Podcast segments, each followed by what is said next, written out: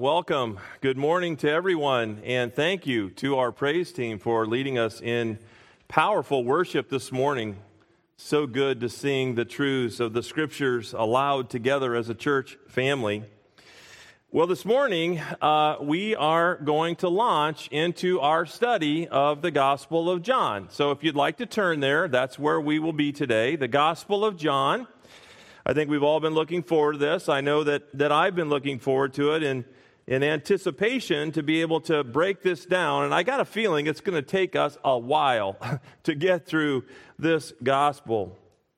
But as we begin, as we begin to look at this gospel, the gospel of John, it's, it's my hope and prayer that it will not just give us a greater understanding of Jesus and his life, although that will happen, but that it will give us a greater love for Him as our Savior and Lord. As Christians, we should love to learn about Jesus because He has done so much for us in providing salvation for us from the due penalty of our sin. Sinners saved by the grace of God through faith in Him. And as we just sang, we will have eternal life. Hope has a name, doesn't it? And His name is Jesus. Well, I may have told you this, but I, I have an older pair of shoes that Kathy keeps saying to me, You ought to throw those things away. And I said, Nope. Those shoes walked where Jesus walked. I'm going to keep them forever. Well, just a side note with that, and we, will plan to get more information out on this later, but we're looking at a possible trip to Israel uh, next November, so November 2023, for those of you who might be interested in walking where Jesus walked, and you'll see exactly why I want to keep those ratty shoes. That's, in a weird way, a connection that I have with Jesus when he was on the earth. I actually walked where Jesus walked. I stood on the Mount of Olives where Jesus ascended up into heaven and where he will descend at his second coming. And so we need to buckle in. We're, we're going to be on a long and fruitful ride together as we mine the truths contained in this gospel account of the life of Jesus. Well, the Gospel of John, as you may well know, is one of four Gospels given to us in the Scriptures, along with Matthew, Mark, and Luke. Matthew, Mark, and Luke are referred to as the Synoptic Gospels because they all essentially cover the same accounts in the life of Jesus, albeit from their own unique perspective. But according to the Bible Knowledge Commentary, the Gospel of John has 93% original material in comparison to the other synoptic Gospels. And so, in many ways, the Gospel of John that we will be looking at over the course of the next year or so stands separate from any other book in the Bible. As the title says, the, the Gospel of John was written by John, the son of Zebedee. Five times in this Gospel, John refers to Jesus as the one whom he loves. You see, Jesus had a special love for John, who, who wrote this gospel sometime be, be, uh, after the destruction of the temple in AD 70 and sometime before the end of his life in near around AD 100 this John who authored this gospel is the same John who wrote 1st, 2nd, and 3rd John and the book of Revelation. He was one of 12 apostles and the only apostle who was not martyred for his faith as he was exiled to the Isle of Patmos towards the end of his life. And that is where he wrote the book of Revelation from. Well, perhaps you've been watching the progress of the construction down on 422 across from Rudders. There's, there's no building yet, just a good, solid foundation on which to build. And that's exactly what we hope to do today to build a foundation for our study of John's gospel. And we're going to do so by looking at four aspects of this gospel its purpose, its content, its nature, and its message. And so, as we think about the purpose for his writing, he actually tells us why he wrote this gospel account of the life of Jesus. Uh, just a few months ago, our church had a booth at the old Anvil Days celebration down on the square, and we distributed information about our church. And we also passed out a special gospel tract that asks the question Who do you think that I am?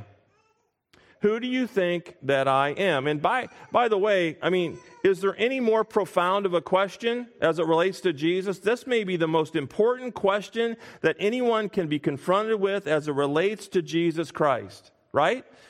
Who do you say that Jesus is? I have been in numerous conversations with skeptics over the years, and we have talked about all things apologetics. We have talked about all things uh, with the Bible, and we've gotten into long, drawn out discussions. But at the end of the day, it's the answer to that question that makes all the difference in the world. Who do you say that Jesus is? And that's the very question that Jesus asked his disciples in Matthew chapter 16 and verse 15. And you remember that Peter immediately speaks up and he says, You are the Christ, the Son of the living God. You see, Jesus didn't come to the earth to simply be remembered as a moral man or a skilled teacher or a compassionate friend. He came to reveal God to man. And so turn back to chapter 20, and I'm going to show you just exactly why John says that he wrote this letter, this gospel, back to the prior to the early church.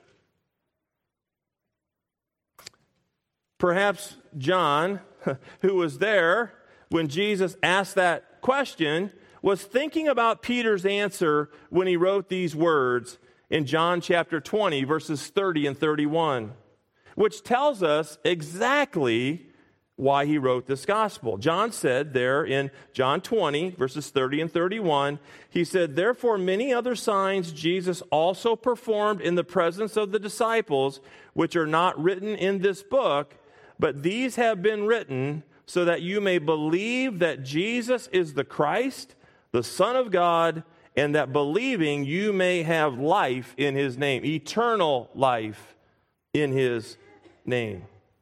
And so, not everything that Jesus did while he was on the earth, and many believe that Jesus was on the earth for some 33 years, 30 years prior to his ministry, the last three years of his life, his active ministry. But isn't that instructive for us? Because the purpose of John's gospel, again, is not to try and persuade his readers that Jesus was a moral man or a great and skilled teacher or even a prophet of God. John's purpose in writing this gospel was to prove that Jesus is the Christ, the promised Messiah, who was prophesied about in the Old Testament scriptures. In this gospel, John sets out to prove that Jesus is God incarnate, God in the flesh, and those who believe in him will have life in his name. John wants all who read his gospel to know that Jesus is the revelation of God to man. And here's how he begins to lay all this out. So if you go back to the first chapter of John, John chapter 1 and verse 1, John says these words. He says, In the beginning was the Word, and the Word was with God, and the Word was God. And then if you drop down to chapter 1 and verse 14, we find that the Word became flesh and dwelt among us, and we saw his glory. Glory as of the only begotten from the Father, full of grace and truth. And then drop down to verse 18. And he adds this No one has seen God at any time. The only begotten God who is in the bosom of the Father, he, the Word, has explained him. And then later in chapter 14, in verse 9, verse 9, in an exchange with Philip, Jesus says these words. He says, Have I been so long with you, and, and you have yet to come to know me, Philip? He who has seen me has seen the Father. And so we're going to look at these statements about Jesus in much more detail in future messages, but, but that's John's purpose in writing this gospel. John wants his readers to know who Jesus is and to believe in him as he is.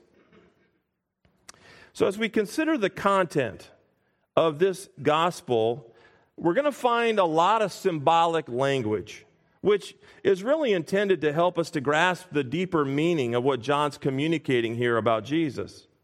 So, scattered throughout the Gospel of John, he highlights seven signs or seven miracles that showed the deity of Jesus prior to his resurrection. I want to give those to you, and we'll look at them in more detail as we move along through the gospel. Seven signs or seven miracles that show the deity of Jesus. First, we find Jesus' very first recorded miracle in chapter 2, verses 1 through 11, where Jesus changes water into wine at the wedding of Cana. Interesting. Second, in chapter 4, verses 46 through 54, we find Jesus healing the nobleman's son. And then, third, in chapter 5, verses 1 through 9, John records the story of Jesus healing the lame man by the pool of Bethesda. And by the way, if you go on the Israel trip, we'll go to the pool of Bethesda. Fourth, in chapter 6, verses 1 through 14, John describes feeding the 5,000. And then, fifth, in chapter 6, verses 16 through 21, G- John highlights Jesus miraculously walking on the water. This is the Sea of Galilee. And uh, again, if you were to go on the trip with us in November of next year, you will take a boat ride across the Sea of Galilee. And the Sea of Galilee, by the way, is not what we think of in our mind as this big, large, grand sea. In fact, in fact over there, they call it Lake Tiberias, uh, they call it Lake Gennesaret. Uh, you can see from one side to the other, but that is the location where Jesus walked on the water. Amazing. And then, sixth, in chapter 9, verses 1 through 12, we read of Jesus healing the man who was born blind. And then, seventh, in chapter 11, verses 1 through 46, we're going to see John. Uh, ra- uh, John records Jesus raising Lazarus from the dead. And so, in at least three of these miracles or signs of Jesus' deity, we don't have to guess as their, to their significance because Jesus tells them. After he feeds the 5,000, Jesus says in chapter 6 and verse 35, he says, I am the bread of life. He who comes to me will not hunger, and he who believes in me will never thirst. In chapter 8, verse 12, as Jesus is about to open the eyes of the blind man, he says in chapter 8 and verse 12, he says, I am the light of the world. He who follows me will not walk in the darkness, but will have the light of life. And then in chapter 11 and verse 25, right before Jesus is about to raise Lazarus from the dead, he tells Martha, he says, I am the resurrection and the life. He who believes in me will live even if he dies. If you noticed, each of those statements, those three statements by Jesus, began with the words, I am, right? And so as we move throughout our study of the gospel, we're going to find seven I am statements by Jesus. The other four I am declarations by Jesus include saying, him saying in chapter 10 and verse 7, he says, I am the door of the sheep. And then in chapter 10, verses 11, and repeated in verse 14, he says, I am the good shepherd. And in perhaps the most notable of all of Jesus' I am statements, he says in chapter 14 and verse 6 that I am the way, the truth, and the life. No one comes to the Father but through me. We need to be crystal clear with people as we talk to them about Jesus that he is the only way of salvation. In this inclusive world that we live in, we have an exclusive message. For all of these people who will glob on to just about anything and place their belief in that, we have an exclusive message that Jesus is the only way, the truth, and the life. No one comes to the Father but through him. Well, what if they're very sincere about what they believe? I get it. I've been around people who are sincere about their belief, but they are sincerely wrong as it relates to this. Because Jesus is the only way, the truth, the life. No one's going to come to the Father by being good. Nobody's going to come to the Father by being religious or nice or kind or even loving. There's only one way of salvation, and it's by believing in Jesus Christ, the sinless Son of God, whom God sent to this earth to die in the place of sinners, and that by believing in Christ, we might have his imputed righteousness that we then can present to God Almighty. Only Jesus can satisfy the wrath of God, propitiate his anger against sin, and give us eternal life. I love John 14 and verse 6. It's probably going to be a year and a half before we get there. But I love that passage of Scripture. I am the way, the truth, and the life. No one, not a single person, will come to the Father but through me. Well, his final I am statement is found in chapter 15 in verse 1 and repeated again in verse 5, where he says, I am the true vine. So we'll look at all these I am statements as we move through this gospel. But in each of these I am statements, it's important that we consider the symbolism as to what Jesus is saying about himself and how uh, what he says about himself relates to us. And again, a good Bible student who reads uh, through the scriptures, um, we'll see repeated words and repeated phrases. And John loves to repeat words, he loves to repeat phrases for emphasis. And so, over and over in the gospel, we're going to find John using the words like life and light. And we'll find him using the word world all throughout this book. I think I counted some 78 times that he uses the word world.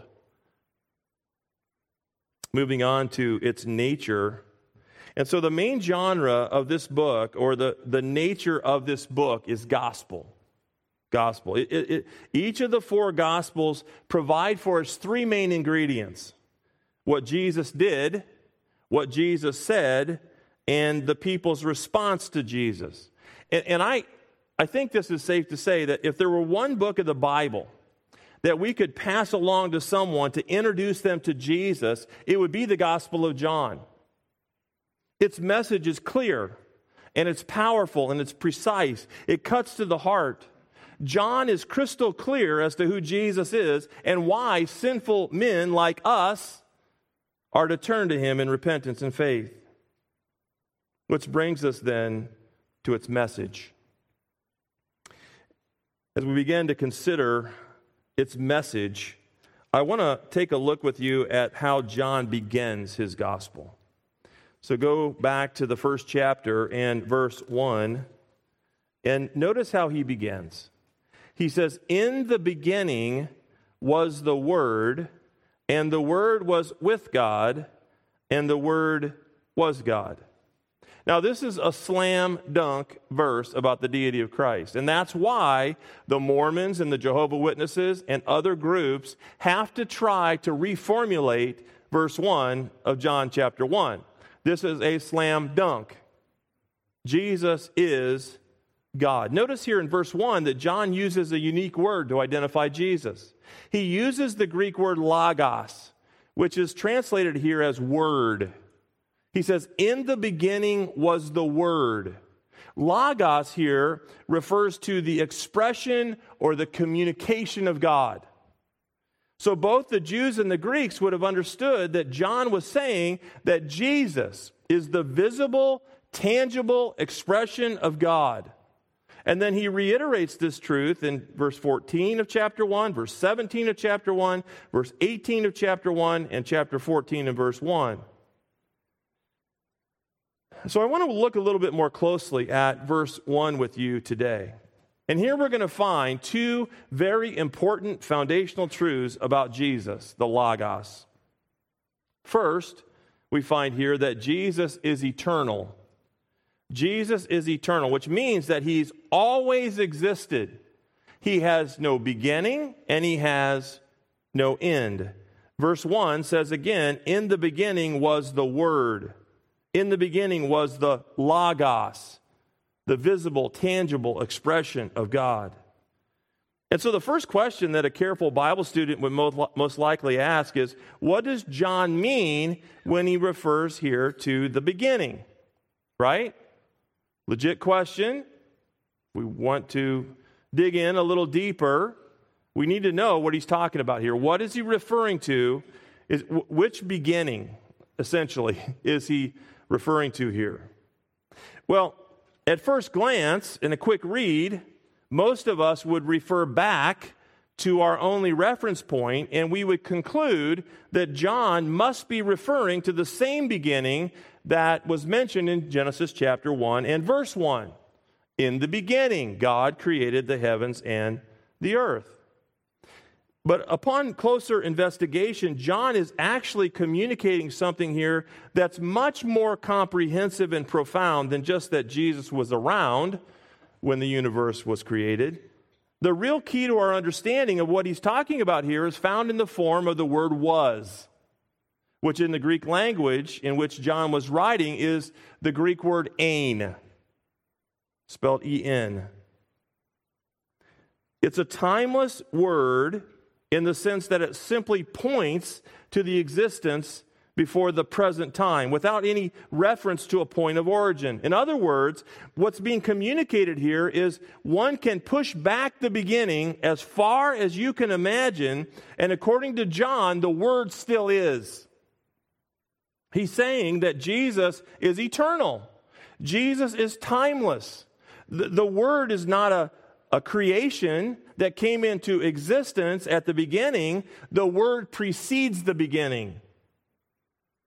So, in addition to various pre incarnate appearances by Jesus that we have in the Old Testament, other passages of Scripture that speak to his eternal, eternality are passages like in John 8 58. Jesus himself said, Truly, truly, I say to you, before Abraham was born, I am over 2,000 years separated the physical births of Abraham and Jesus. And I've given you this timeline over the years, and uh, I think it's, it's good for us to remember big picture things so that we have a reference point. I'm a young earth creationist, and so I don't believe that the earth's been around for millions and millions of years. I don't think it's been around for hundreds of thousands of years.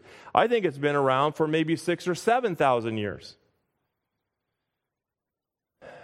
So here's a way to remember a little bit of a timeline as to the age of the earth. So from Adam to Abraham was about 2,000 years.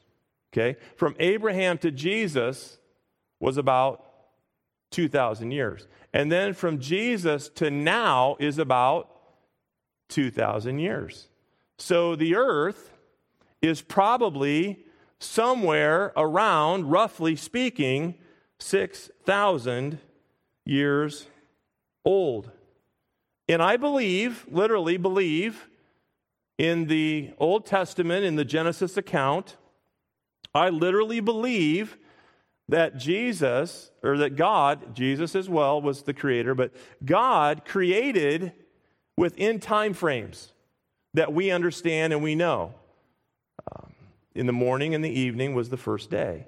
24 hour periods. Yom is the Hebrew word for day, it means a 24 hour period of time.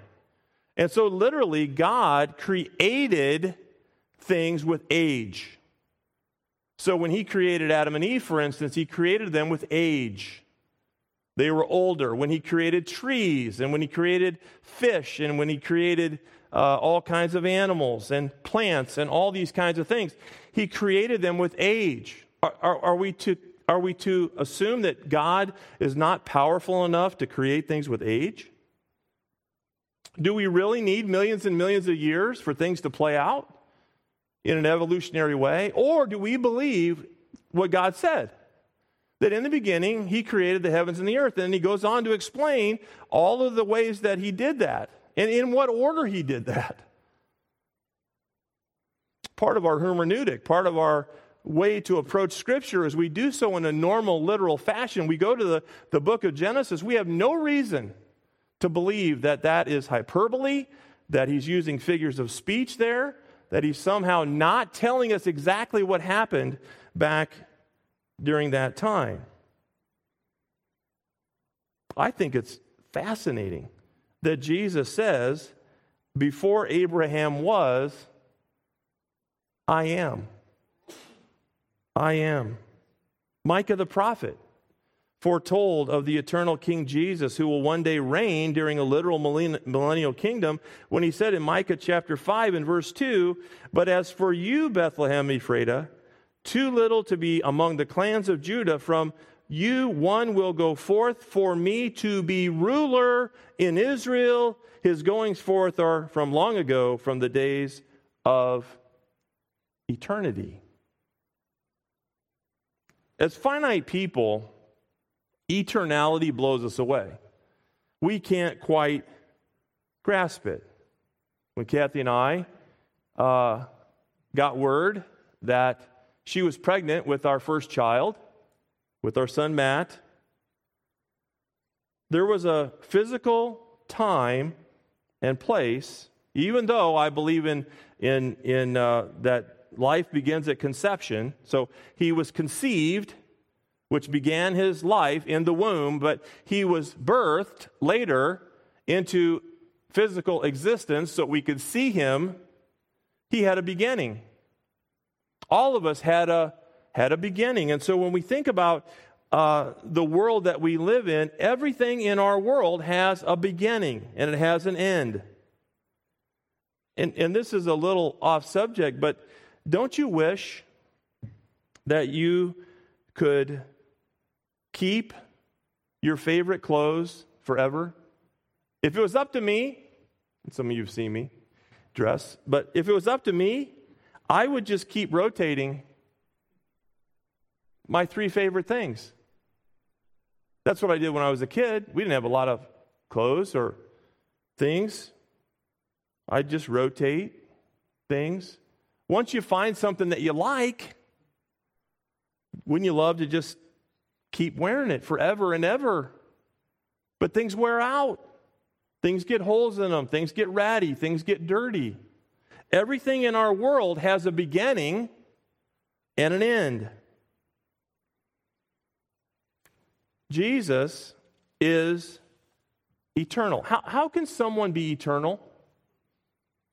The only way that someone can be eternal is if that someone is God, right? And so that is that is foundational in our understanding as we move into the Gospel of John that Jesus is eternal. The second foundational truth about Jesus is that he is God. As the eternal one, Jesus is God. Only God is eternal. Only God is eternal. Look again at verse 1. In the beginning was the Word, the Logos, and the Logos was with God, and the Logos was God. Jesus is God. And this is absolutely huge here. The eternal Logos didn't become God, He has always been God. There was never a time when Jesus was not God. Now, just to be clear, to connect the dots, the word, the logos mentioned here in verse 1, is clearly referring to Jesus who became flesh. We see that in verse 14, and dwelt among us. And then Jesus is mentioned by name in verse 17. So he's referring to Jesus here. John is saying that God, who has always existed, at one point in time took the physical form of a man in the person of Jesus Christ. And really, even more than that, he, he didn't just take the form of man, he became a man. And yet, as we'll see later in our study, he never ceased from being God. John is communicating here that Jesus Christ is eternal God.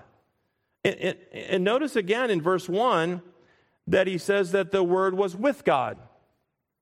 And then in verse 2 says that Jesus was in the beginning with God. And so Jesus is God, but he is distinct from God. And we ask the question, how can that be? Well, to help us with this, we need to go back to the Greek preposition here. When John says that the word was with God, he uses the word pros, P R O S. The word with here means to be in company with someone or to be face to face. So it speaks of communion and interaction and fellowship. John uses the word was, ain, again. So he's speaking of an eternal fellowship or a timeless relationship that the eternal word, the Logos, has with God.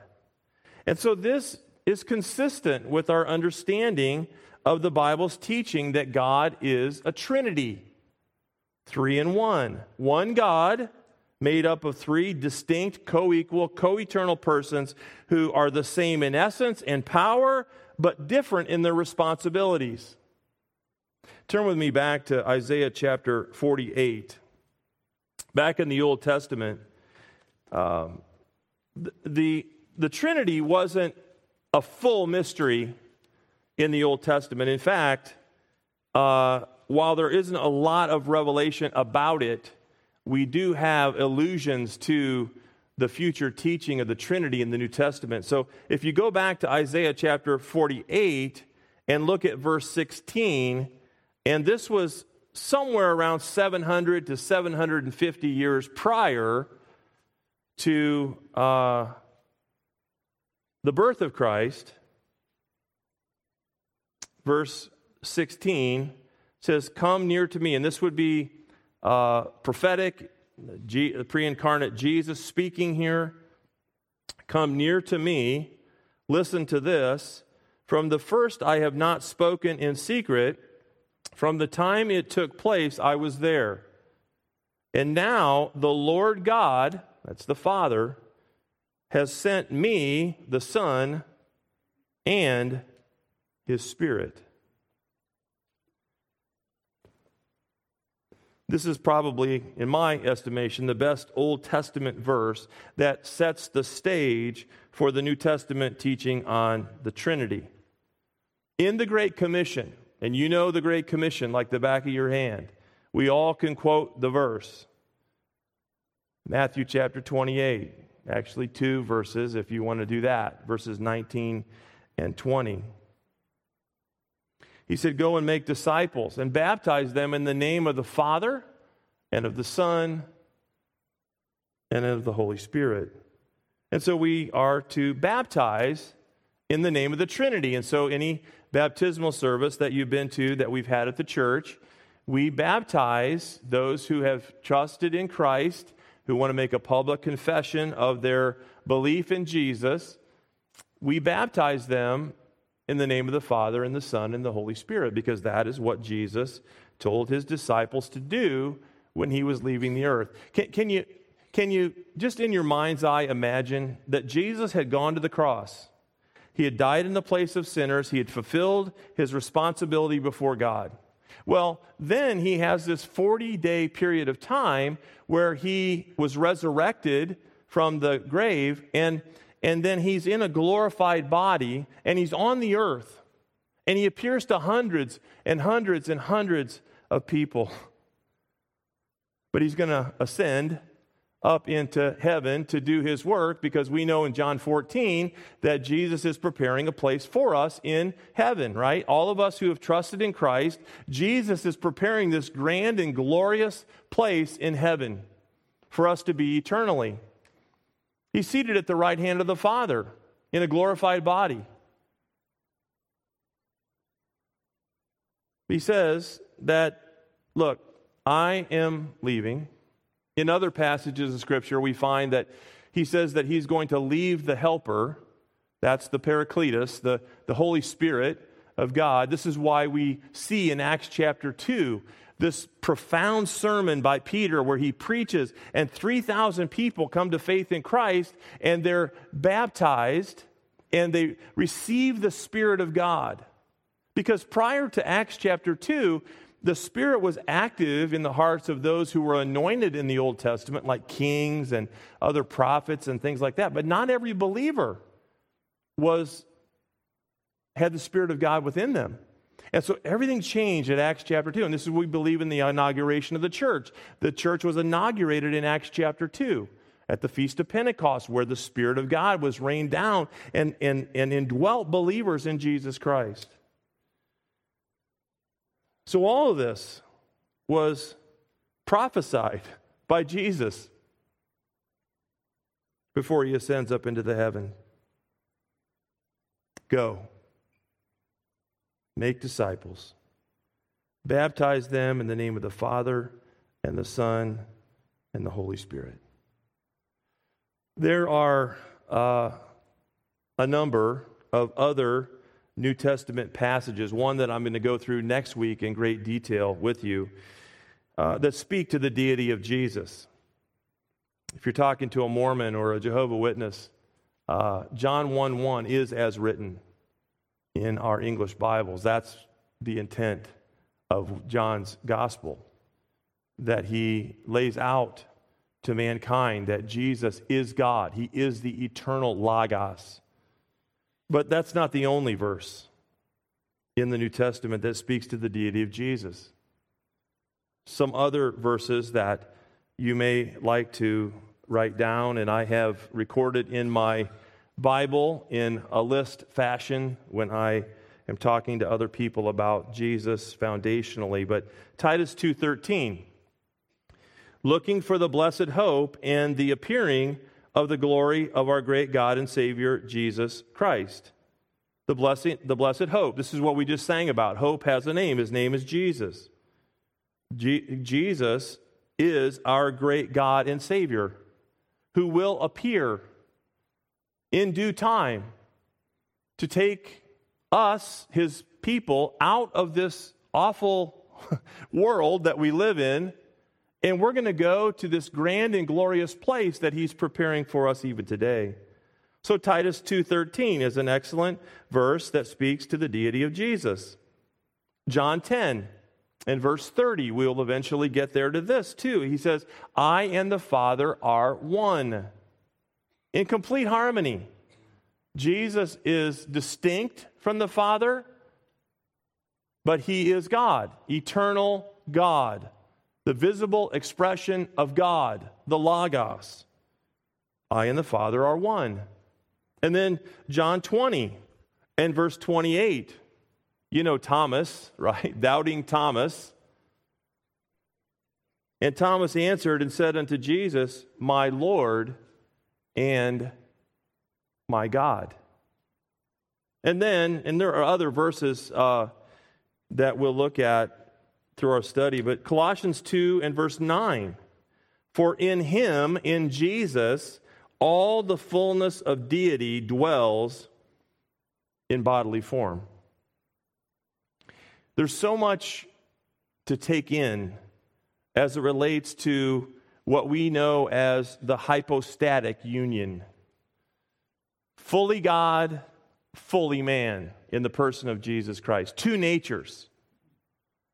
Jesus became flesh and dwelt among us, never ceasing to be God. But as we'll see in our study, that he did while he was on the earth voluntarily lay aside some of the independent use of some of his divine attributes, like omnipresence, for instance. Jesus was, while he was on the earth, in one place at one time, fully God, fully man. Could he have pushed aside the laying aside of his attributes? Of course.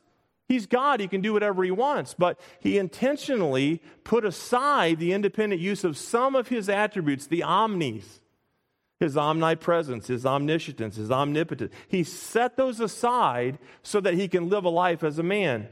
But he lived it perfectly, right? To qualify himself to be the perfect sacrifice on the cross of Calvary. So we move into our study, and we're going to get into the heart of this next week, and we're going to go fairly uh, slow and methodically through this. I was talking to a pastor friend of mine the other day, and he said, I'm a big chunk guy. And I said, Well, I'm chunky, but I'm a small chunk guy. So I'm going to probably go through in smaller chunks as we move our way through. Now, when we get to full stories about things, we'll, we'll, we'll look at that in detail and we'll, you know, if that's 15 verses or 16 verses, we'll do that. But here at the beginning of John chapter 1, we're going to take our time because this is the foundational teaching that leads to everything else we're going to look at in the Gospel of John. I'm, I'm excited about it. Uh, I had a great time studying this past week. I always do, but I really am looking forward to this. If you want to read uh, ahead, uh, just read chapter 1. I mean, primarily over the next couple of weeks, we're just going to be verses 1 through 18 of John chapter 1, but then we'll start taking bigger chunks as we move along. But uh, I hope you're excited for the study. I mean, how can you not be? If you're a Christian, if you're a Christian, this is about our Savior. This is all about Jesus. And again, we can be a lot smarter at the end of this thing and know a lot of the stories and know a lot about the meaning of the stories of Jesus. And I think that's good. That's good. But this has to translate to something greater. This has to translate in our lives as a greater love and appreciation for Jesus and what he did. Can you even imagine what Jesus did? He's God, sinless, eternal, God comes to the earth and he hangs out with people like us. Can you even imagine? You know what it's like when you're hanging around people that are doing things they shouldn't do? You know, people at work that are doing all kinds of crazy, immoral things. Can you even imagine? Everyone that Jesus encountered was like that, doing things that were in opposition to the law of his father. And he lived a perfect life. He didn't, he, he didn't succumb to peer pressure. He lived a perfect life to qualify himself for the cross, and he died in our place. So, my hope, my desire, my goal is to try to do my best to make this come alive to us so that we can celebrate Jesus and not just be smarter, but to appreciate and love him more as our Savior and Lord. That is our goal through this study. Let's pray. Our Father, thank you again for your word. Thank you for this gospel. Thank you for John, who uh, Jesus said often, uh, the disciple that I loved. So we want to love him too as he tells us more about Jesus, our Savior. And so we thank you this morning for our introduction to this gospel. We thank you for all that we've learned today and all that we hope to learn in the future. So we thank you and praise you in the name of Jesus Christ, our Savior and our Lord. Amen.